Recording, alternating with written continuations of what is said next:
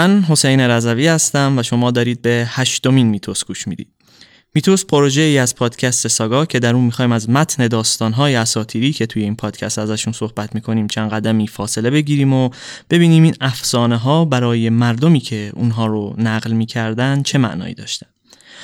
خب در ادامه اپیزودهای قبلی میتوس توی این اپیزود هم می‌خوایم از فرهنگ و اساتیر نورس بگیم و این بار رفتیم سراغ مفهوم مرگ و جهان بعد از مرگ. فقط قبل از اینکه وارد اپیزود بشیم این رو بگم که این اپیزود میتوس داره در دومین سالگرد انتشار پادکست ساگا منتشر میشه و من به همین مناسبت یه اعلامیه‌ای دارم که در انتهای این اپیزود به اون خواهم پرداخت.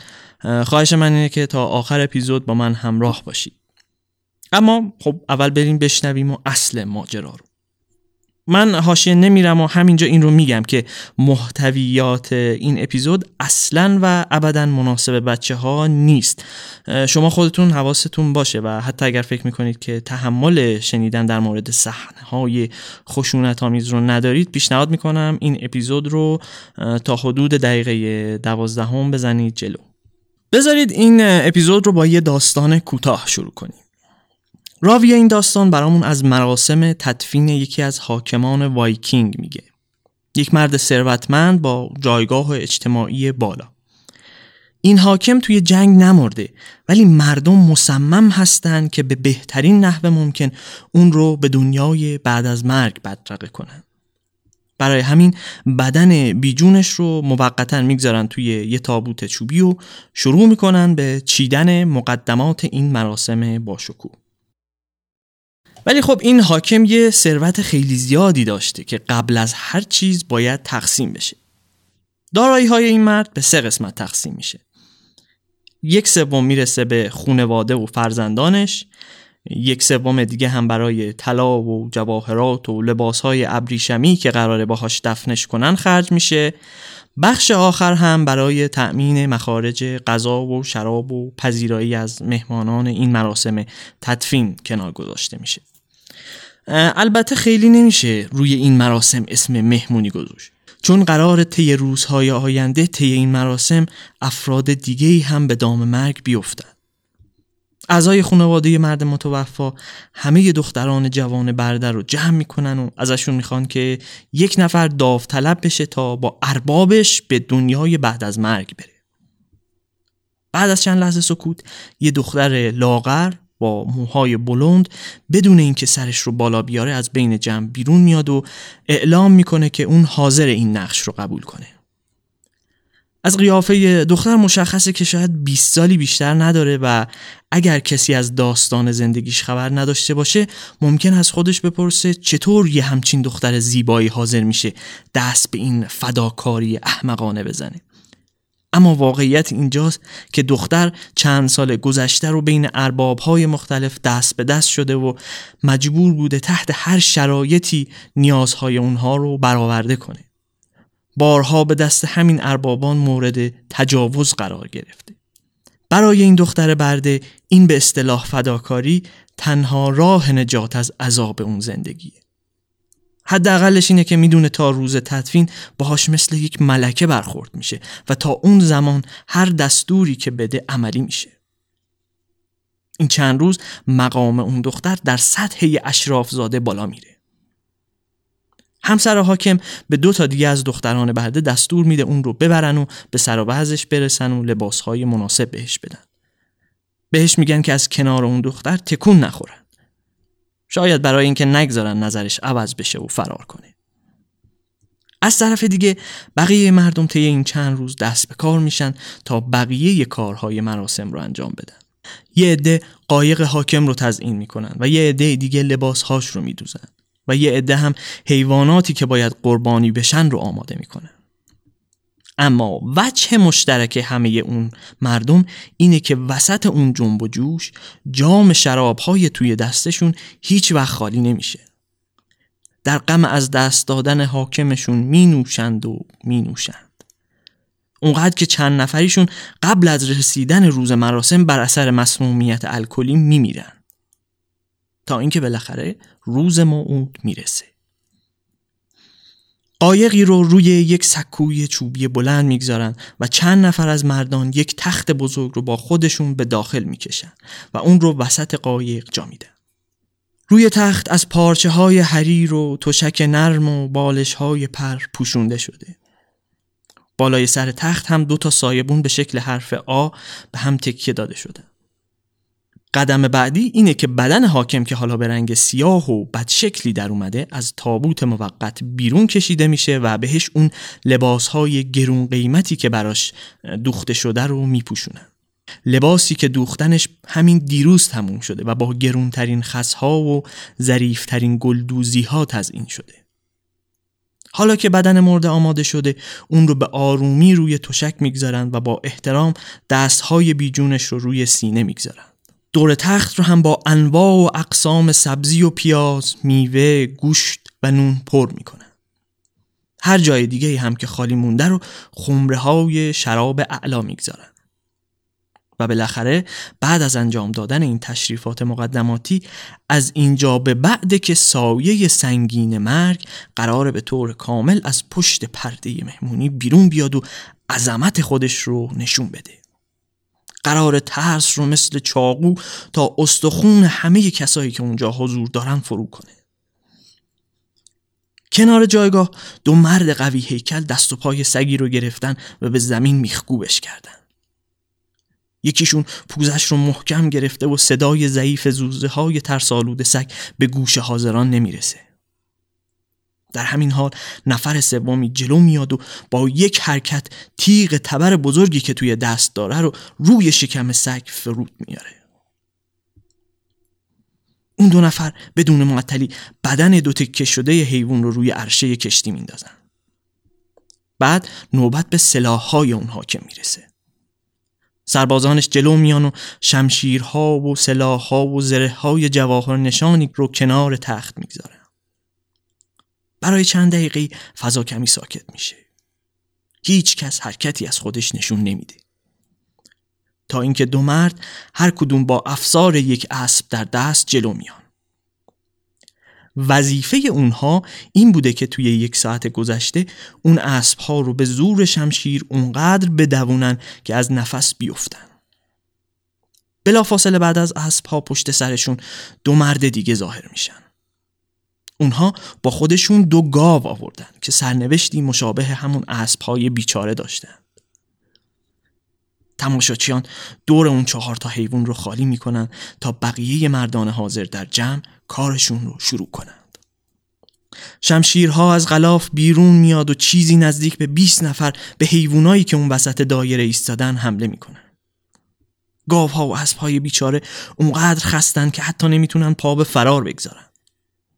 پا و دم و گوشت بدنشون زیر تیغ شمشیر اون مردان بیره تکه تکه میشه و روی زمین میفتن وقتی کار مهاجمین تموم میشه معلوم نیست وسط اون جهنم تیکه های استخون و دل روده و گوش متعلق به کدوم حیوانه. اون تیکه ها هم قرار برن در کنار بقیه قربانی هایی که حاکم رو تا دنیای بعد از مرگ همراهی می‌کنه. در ادامه سر یک مرغ و خروس هم بریده میشه و به اون جمع اضافه میشه قربانی های حیوانی حالا تموم شدن و تخته های کف کشتی از خون اونها پوشیده شده. حالا نوبت به دختر برده است که وظیفش رو انجام بده. دختر جوان اول بین نجیب زادگان دست به دست میشه. هر بار که یکی از اونها بهش تجاوز می‌کنن در گوشش میگن به اربابت بگو من این کار رو فقط به خاطر عشق به اون انجام میدم. بعد از اینکه مردم کارشون تموم میشه اون رو کنار کشتی می‌برن و بدن برهنه دختر رو روی دستاشون بالا می‌برن. دختر طبق روال مراسم این کلمات رو به زبون میاره. اونجا پدر و مادرم رو می‌بینم. مردان دختر رو پایین میارن و یک بار دیگه بالا می‌برن. دختر این بار میگه اونجا بستگانم رو می‌بینم. یک بار دیگه دختر رو تا سطح زمین پایین میارن و برای بار سوم بالا می‌برن. دختر همونطور که اشک توی چشماش جمع شده با صدایی که به زور از ته گلوش بیرون میاد میگه اونجا اربابم رو می‌بینم. توی بهشتی که سبز و زیباست. در کنارش مردان پیر و جوانی نشستن. اربابم با دست اشاره می‌کنه تا برم و کنارش بشینم. من رو به سمت اون ببرید. اگرچه این کلمات فقط بخشی از مراسم هستند اما دختر برای یک لحظه می‌تونه ارباب مردش رو ببینه که اون رو به دنیای بعد از مرگ دعوت می‌کنه. مردان دختر رو به سمت جایگاهی که کشتی روش قرار گرفته می‌برن اونجا یک زن جادوگر که مردم به اسم گزیننده مردگان می‌شناسن دستای دختر رو می‌گیره و اون رو به داخل کشتی هدایت می‌کنه. دختر از دست ساحره یک جام شراب می‌گیره و بعد از نوشیدنش شروع می‌کنه به خوندن یک آواز قدیمی. نقمه پایانی زندگی یک دختر برده. بعد از تموم شدن آواز حاضران یک جام شراب دیگه بهش میدن و ساحره اون رو به سمت تختی که مرده در اون دراز کشیده می‌بره. اینجاست که مردانی که کنار کشتی ایستادن شمشیرها و تبرهاشون رو بالا میارن و شروع می‌کنن به کوبیدن روی سپرهاشون. این کار برای اینه که صدای جیغ و فریاد دختر در ادامه مراسم به گوش بقیه بردگان نرسه. اونها نباید از همراهی کردن اربابشون به دنیای بعد از مرگ بترسن روی تخت و کنار بدن مرده شش مرد دیگه دوباره به دختر تجاوز می‌کنن. بعد از اینکه کارشون تموم میشه دو نفرشون دستها و دو نفر دیگه پاهای دختر رو محکم می‌گیرن. دو نفر دیگه هم دو سر تنابی که دور گردنش حلقه زده شده رو می‌گیرند. اون لحظه نقطه اوج مراسمه و اشک و عرق روی صورت کسانی که اون صحنه رو می‌بینن مخلوط شده. ساحره سیاه پوش خنجری رو بیرون میاره و به دفعات اون رو توی سینه دختر فرو می‌کنه. هر بار که خنجر بیرون میاد و دوباره سینش رو سوراخ می‌کنه صدای جیغهای دختر ضعیف و ضعیفتر میشه. از طرف دیگه تنابی هم که دور گردنش پیچیده شده داره با تمام قدرت به گلوش فشار میاره. چیز زیادی نمیگذره که عذاب دختر تموم میشه. وقتی بدن هر دو مرد آروم روی تخت کنار هم قرار می‌گیره مردان به همراه ساحر کشتی رو ترک می‌کنن. و بالاخره اون نمایش گروتسک و وحشیانه به پرده آخرش می‌رسه. پسر بزرگ حاکم لباسهاش رو در میاره. یه مشعل توی دستش می‌گیره و در حالی که پشتش به جایگاهه عقب عقب به سمت کشتی میره. مشعل رو کنار پایه چوبی جایگاهی که کشتی روش سوار شده می‌گذاره و از همون مسیری که اومده بود برمیگرده. بعد مردان دیگهی که تا اون لحظه به تماشای اون صحنه ایستاده بودن جلو میان و اونها هم مشعل که توی دست دارن رو به داخل کشتی میندازن. آتیش کم کم از بالا و پایین کشتی رو احاطه می‌کنه. بدن حاکم و دختر برده پشت شعله های آتیش و دود پنهان میشن. بوی گوشت سوخته انسان و حیوان تنفس رو سخت کرده. ولی در همون لحظه بادی میوزه و دودی که توی محوت جمع شده بود رو پخش می‌کنه. یه نفر از بین جمعیت با خوشحالی فریاد می‌زنه که اودین خدای خدایان اون باد رو فرستاده تا اون مرد رو زودتر پیش خودش ببره و جمعیت در موافقت فریاد می‌کشند. ظرف کمتر از یک ساعت از اون صحنه چیزی جز یک مش خاکستر باقی نمیمونه. بازماندگان مرده خاکسترها رو به شکل یک تپه جمع می‌کنن و وسطش یک ستون چوبی می‌گذارن. ستونی که علاوه بر طلسم های مختلف اسم اون حاکم هم روش حک شده.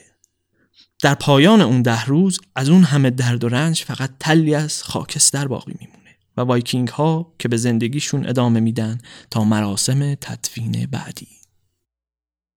خب این چیزی که الان شنیدید روایتی بود از احمد ابن فضلان جهانگرد عرب در توصیف مراسم تدفینی که در جایی در غرب روسیه و در حدود قرن دهم میلادی اتفاق افتاده.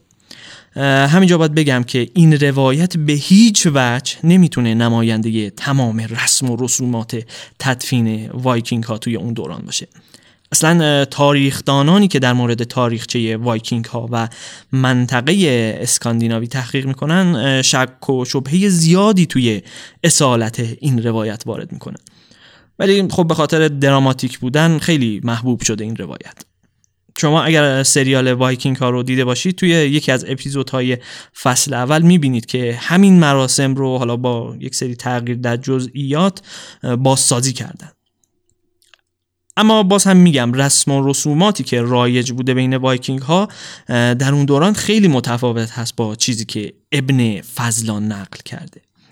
برای مثال اکثر وایکینگ ها مردگانشون رو دفن می‌کردن نه اینکه بدنشون رو بسوزونن. ولی خب از اون طرف یک سری از این جنبه ها هم هست که اونقدرها هم از واقعیت دور نیست. باز اگر بخوایم مثال بزنیم ما از شواهد باستانی می‌دونیم اینکه یک مراسم و فستیوال برای دفن مردگان وجود داشته حقیقت داره. حتی اون ده روزه بودن مراسم هم ممکنه بر اساس یک استوره و داستانی بوده باشه که در طول زمان گم شده. یا اینکه ما می‌دونیم اشراف و نجیب زادگان خیلی وقتا همراه با قایقشون و طلا و جواهراتشون دفن می‌شدن. به هر حال این مراسم تدفین وایکینگ ها موضوعیه که هنوز هم بحث در موردش زیاد وجود داره و ما اینجا خیلی نمی‌خوایم بهش بپردازیم. اما حالا بیایم ببینیم این مردگان بعد از اینکه با این مراسم بدرقه می شدن کجا می رفتن خب جهان بعد از مرگ هم مثل خیلی از مفاهیم دیگه توی اساتیر و مذهب نورس یه شکل واحد و منسجم نداره. دلیلش هم همونطور که بارها گفتیم این بوده که مرکزیتی توی این مذهب وجود نداشته که برای همه مردم توی همه دورانها یک قاعده و قانون مشخص تعیین کنه. تنها چیزی که یک اتفاق نظر کلی روش وجود داره اینه که انسانها بعد از مرگ می‌رفتن به نقطه‌ای توی جهان دیگر سو.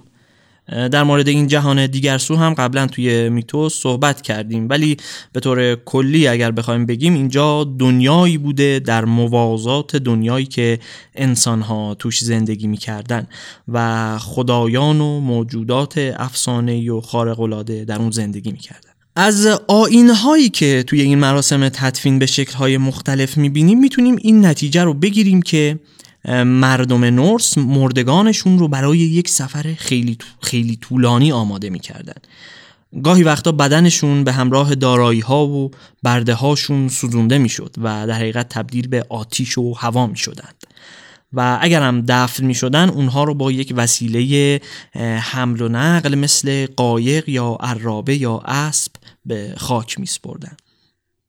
توی ادبیات کهن نورس هم در مورد این سفر بعد از مرگ زیاد می‌خونیم. هر فرد بعد از مرگش باید از دشت ها و کوه ها و دره های بزرگ و راه های پرپیچ و خم و طولانی میگذشت.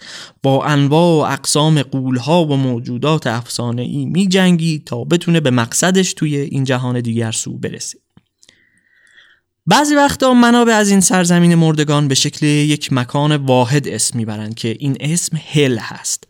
اینجا باید توجه کنیم که این هل به شکل H-E-L نوشته میشه و به معنای مقبره هست و اصلا ربطی به اون هل با تلفظ H-E-L-L که به معنای جهنم توی زبان انگلیسی هست نداره. حالا می‌بینیم چرا. توی قسمت های قبل میتوس گفتم که وایکینگ ها اصلا اعتقادی به عذاب و شکنجه بعد از مرگ به خاطر گناهان و اعمال زشتشون نداشتن. اصلا مفهوم گناه برای اونها معنایی نداشته. البته ما اگر نوشته های اسنوری استلسون رو بخونیم که گفتیم یکی از منابع اصلی ما برای اساتیر نورس هست می‌بینیم که این نویسنده که خودش هم مسیحی بوده سعی داشته یه همچین مفهومی رو جا بندازه. اما بقیه منابع حتی وقتی از هل اسم هم می‌برن توصیف دقیقی از اون به ما نمیدن. به هر حال توی همین مشخصات کلی هم که برای این دنیای بعد از مرگ میارن یک خاصیت خونسا یا حتی گاهی مثبت بهش میدن. مثلا توی روایت ابن فضلان دیدیم که از یک سرزمین سبز و زیبا اسم برده میشه که مردگان در اون منتظر نشستن. در داستان دیگه ما این هل رو به شکل دنیایی می‌بینیم که در اون درختان و گیاهان رشد می‌کنن حتی وقتی روی زمین زمستون باشه. یعنی داره میگه جریان زندگی حتی توی این دنیا هم ادامه داشته.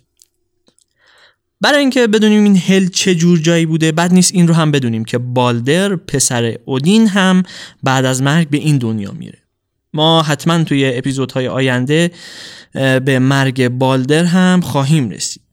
ولی یه وقتایی هم هست که این هل میشه یه جای مشخص و آدرسدار مثلا یه تپه هست توی ایسلند به نام هلگافل که گفته میشه محل دفن گروهی از اولین ساکنین ایسلنده و مردم محلی معتقد بودن هر کس از اهالی اون منطقه بمیره به زیر این تپه میره. حتی میگن توی سکوت شبها صدای مهمونی و جشنی که این مردگان برگزار می‌کنن قابل شنیدنه. بعضی وقتا هم مقصد یک شخص بعد از مرگ بستگی به دلیل مرگش داشته. باز اگر بخوایم مثال بزنیم می‌تونیم بگیم که گاهی اعتقاد بر این بوده که کسانی که توی آب غرق میشن میرن به یه دنیای زیرزمینی به اسم ران یا رن که یک قول ماده به همین اسم بر اون حکمرانی می‌کرده. یا همینطور که توی اپیزود چهارم ساگا و اپیزودهای قبلی میتوس اشاره کردیم نصفی از اینهایی که توی جنگ میمردن می‌رفتن به سرزمینی به اسم فولک وانگ یا فولک ونار که متعلق به فریا الهه بزرگ بوده. حتی چند جا به این اشاره شده که بعضی از مردگان می‌رفتن پیش تور. ولی مهمترین و شناخته شده ترین مکانی که یک فرد بعد از مرگ می‌تونسته به اون بره والهالا و پیش خود اودین خدای خدایان بوده.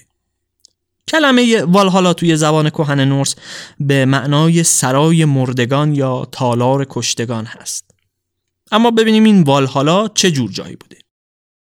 توی منابع ذکر شده که والهالا یک سرسرا یا تالاری بوده که در دیوارهاش از طلا بودن و سقفش از سپر جنگجویان و ستونهاش نیزه بودن. سرتاسر سر این تالار یک میز زیافت بزرگ چیده شده و گرگ ها از دروازش نگهبانی می‌کنن و عقاب هم بالای اون توی آسمون میچرخن. کسانی که وارد این تالار می شدن رو بهشون می‌گفتن آین هریار و کارشون این بوده که صبح تا شب با هم بجنگن اما آخر شب تمام زخمهاشون خود به خود درمان می شده و با هم سر میز می نشستن و می خوردن و می نوشیدن. میگن یک گراز بزرگی هم بوده که هر شب قربانی می شده تا این جنگجویان از گوشتش بخورن و روز بعد همون گراز دوباره صحیح و سالم زنده می شده تا دوباره قربانی بشه. یه بزی هم بوده که روی سقف والهالا نشسته بوده و از شیردانش به جای شیر شراب شهد دائم جاری بوده. پس ببینید همه اتفاقات و شرایط توی والهالا به شکل یک چرخه متناوب و تکرار شونده توصیف میشه. تنها چیز جدیدی که وارد این تالار می شده انسانهایی بودند که میمردن و اجازه ورود به اون رو داشتن. حالا کی اجازه ورود به والهالا رو داشته خب مشخصه که رفتن به همچین جایی در کنار اودین و بزرگترین جنگجویان تاریخ خودش یه امتیاز ویژه محسوب می شده که هر وایکینگ واقعی به دنبالش بوده و به هر کسی نمی‌دادن. اما باز اینکه چه کسانی از این امتیاز برخوردار می شدن خودش یکی از موضوعاتیه که سرش بحث زیاده رایج ترین و شناخته شده ترین شرطی که برای ورود به والهالا وجود داشته این بوده که شخص باید به شکل خشن و وحشیانه ای مرده باشه. مثلا توی جنگ. اگر کسی به این شیوه میمرده وارد والهالا می شده و اگر کسی توی آرامش و مثلا در بستر بیماری میمرده به هل می‌رفته. پس اگر بخوایم یه جنبندی بکنیم نصف از اونایی که توی جنگ میمردن به والهالا می‌رفتن و نصف دیگهشون به فولک ونار اینکه چه معیاری وجود داشته برای انتخاب کی می‌رفته این طرف و کی می‌رفته اون طرف هم وجود نداشته یا حداقل ما ازش خبر نداریم. ولی کلا خشونت و جنگاوری یک فرد می‌تونسته این رو تضمین کنه که مستقیم از والهالا سر در بیاره. قبلا هم گفتیم که این والکیری ها بودن که جنگ جویان کشته شده رو از میدون جنگ بر می داشتن و با خودشون به والهالا می بردن و گفته میشه اصلا گاهی خود اودین انتخاب می کرده که کی توی جنگ کشته بشه تا زودتر بره پیشش. قطعا پادشاهان و جنگجویان بزرگ هم توی اولویت این انتخاب بودن. حالا اصلا برای چی اینقدر روی جنگجو بودن و خشم بودن ساکنان والهالا تاکید میشه؟ جواب این سوال رو کسایی می‌تونن بدن که اپیزود چهارم ساگا رو شنیده باشن. اونجا گفتیم که وقتی رگناروک که همون آخر زمان دنیای نورس هست اتفاق بیفته لوکی به همراه فنریر اون گرگ بزرگ و بقیه ارتشش حمله می‌کنه به ازگارد و کل جهان هستی رو از بین می‌برن. اودین برای این رویا روی بزرگ جنگجویان قدرتمند رو دور خودش جمع می‌کنه که اون روز با دشمنانش مبارزه کنه. با اینکه خودش هم می‌دونه سرنوشتش نابودیه. ولی این یک جور تلاش بی سرانجام هست برای نجات دنیای خدایان. پس می‌بینیم که مردم نورس معتقد بودن سرنوشت همه نابودی مطلقه و این مرگی که ما می‌بینیم فقط زمان استراحت و فرصت کوتاهی هست بین زندگی و پایان همه چیز و همه کس. وایکینگ ها می‌گفتن حالا ما که قرار یه روز نیست و نابود بشیم پس چه بهتره که این روزهای بین مرگ و رگناروک رو کنار اودین و توی مهمونی و عشق و حال بگذرونیم. در مورد اینکه والهالا کجا بوده یک سری اختلافاتی هم وجود داره. توی بعضی منابع گفته شده والهالا بخشی از خود هل بوده و بعضی های دیگه میگن داخل خود آزگارد دنیای خدایان ایسیر قرار داشته. باز این هم یکی از اون چیزاییه که وایکینگ ها خیلی سرش توافق نداشتن. یکی دیگه از جنبه های مرگ که توی مذهب نورس باهاش سر و کار داریم ارتباط انسان های زنده با مردگان هست گاهی وقتا اعتقاد بر این بوده که مرده یک پادشاه بزرگ یا یک شخصیت مهم مثل یک جادوگر قدرتمند می‌تونستن توی مسائلی مثل کشاورزی و جنگ و اختلافات به کسایی که هنوز توی این دنیا زندگی می‌کردن کمک کنه. به همین خاطر برای اونها هم گاهی مثل خدایان قربانی و نظری کنار گذاشته می شده. حتی گاهی مردم توی قبرسونا شب نشینی می‌کردن و از مردگان درخواست کمک می‌کردن. یا مثلا توی کاوشای باستان مشخص شده که توی این قبرستونا یه محوطه جداگونه برای افرادی که می‌خواستن روز یا شبشون رو کنار قبرها بگذرونن تعویه شده. ما همچین فرهنگی رو توی آسیای شرقی هم زیاد می‌بینیم دیگه مثلا توی چین و ژاپن مقبره پدران و پدر بزرگان یک خانواده مثل یک معبد بوده و نظری ها و دعاها خیلی وقتا اونجا انجام می شده. گاهی این مردگان ممکن بوده دوباره توی خانواده خودشون به شکل یک نوزاد به دنیا بیان. اگر یادتون باشه توی میتوس قبلی گفتیم یکی از راههایی که این اتفاق می افتاده این بوده که بچه رو به اسم اون فرد مرده نامگذاری کنن. در اون صورت هامینگیا یا شانس اون فرد هم به نوزاد به ارث می‌رسیده البته در مورد بحث تناسخ و اینکه یک انسان بعد از مرگش توی یک خونواده دیگه یا به شکل یک حیوان دوباره به دنیا بیاد توی فرهنگ نورس شواهدی وجود نداره در ادامه گاهی اعتقاد وجود داشته که مردگان ممکن بوده دوباره سر از قبر خودشون بیرون بیارن و با آدم ها حمله کنن. چیزی شبیه به زامبی هایی که ما امروز می‌شناسیم. برای همینم بوده که گاهی بعد از اینکه مرده رو دفن می‌کردن برای محکم کاری روی قبرش یه تخت سنگ بزرگ هم میذاشت در نهایت برای مردم نورس تنها چیزی که مهم بوده و باعث جاودانگی می شده شهرت و خوشنامی بوده. تنها یک راه برای ادامه حیات بعد از مرگ وجود داشت. شما اگر طوری زندگی می کردید که از زندگیتون قصه بنویسن و شاعران در وصف شجاعتتون حماسه ها بنویسن اون وقت می‌تونستید بگید به زندگی ابدی رسیدید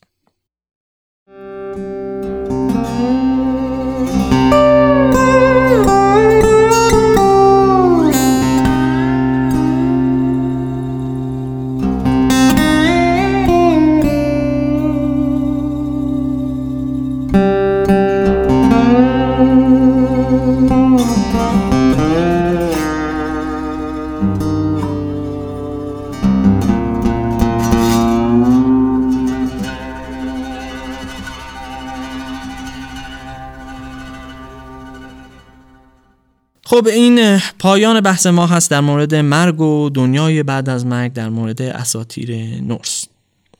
خب همونطور که اول اپیزودم گفتم پادکست ساگا دومین سال فعالیت خودش رو هم تموم کرد. من خودم واقعا باورم نمیشه چقدر زود گذشتیم مدت. اول می‌خوام تشکر کنم از همه کسایی که پادکست ساگا رو توی این دو سال شنیدند و میشنوند و یه تشکر ویژه هم باید بکنم از دوستانی که این پادکست رو معرفی کردن و به شنیده شدن بیشترش کمک کردن. قطعا بدون لطف و محبت های شما پادکست ساگا به اینجا نمی‌رسید. توی این دو سال دوستان خوبی که پیدا کردم و انرژی های خوبی که از همه طرف گرفتم واقعا یکی از انگیزه های من بود برای کار و من باز هم از این بابت باید تشکر کنم. واقعیت اینه که من بعد از دو سال هنوز خودم رو اول راه می‌دونم و فکر می‌کنم خیلی کارهای هیجان انگیزتر و بهتری میشه توی این پادکست انجام داد. حالا با توجه به این نکته اجازه بدید در مورد اعلامیه‌ای که صحبتش رو کردم هم بگم. خب من برای سال سوم پادکست ساگا برنامه ریزی هایی دارم برای بهتر شدن کیفیت پادکست و همینطور اینکه زمانبندی انتشار اپیزودها منظم تر بشه. حالا شاید این تغییرات رو شما به شکل تدریجی ببینید. ولی به هر حال من خودم خیلی خوشبین هستم به آینده. شاید این رو بدونید که تا الان کارهای تهیه و تولید پادکست از صفر تا صد با خود من بوده. کار سختی هم بوده البته ولی خب باید قبول کنیم که کاری که سختی نداشته باشه وجود نداره یا حداقل ارزش انجام دادن نداره. اما توی سال سوم فعالیت پادکست در راستای همون تغییراتی که ازش صحبت کردم می‌خوام این مسیر رو دیگه به تنهایی ادامه ندم. همیشه میگن دوتا کله بهتر از یکی کار می‌کنه و سه تا کله بهتر از دوتا به همین دلیل که همینجا می‌خوام از همه شمایی که این پادکست رو میشنوید دعوت کنم اگر فکر می‌کنید به موضوع پادکست به اندازه کافی علاقه دارید و توی برنامه هاتون می‌تونید فرصتی برای همکاری با این پادکست پیدا کنید به ایمیل پادکست به آدرس saga podcast یه ایمیل بزنید تا از اون طریق در جریان جزئیات این همکاری و فرایندی که قبل و بعد از اون هست مطلع بشید. من آدرس ایمیل رو هم توی توضیحات این اپیزود ذکر می‌کنم. فقط شما کافیه یه ایمیل خالی با subject همکاری برای من بفرستید تا از اون طریق در ارتباط باشیم و به قول معروف ببینیم چی پیش میاد. من که خودم به شخص خیلی هیجان زده هستم بابت این موضوع و واقعا امید دارم که وارد شدن یکی دو نفر دیگه توی کار این پادکست بتونه به بهتر شدنش کمک کنه. درخواست دیگه هم که دارم از شما اینه که اگر خودتون هم فکر می‌کنید شرایط این همکاری رو ندارید ولی کسی رو می‌شناسید که ممکنه بتونه به پادکست ساگا کمک کنه ممنون میشم اونها رو در جریان بگذارید و با من ارتباطشون بدید. من باز از طریق توییتر و اینستاگرام پادکست در ارتباط هستم با شما و حتما باز اونجا اطلاع رسانی می‌کنم. یک بار دیگه ممنونم از شما که این اپیزود رو شنیدید و فقط مونده که بگم تا داستان بعد داستانتون خوش خدا نگهدار.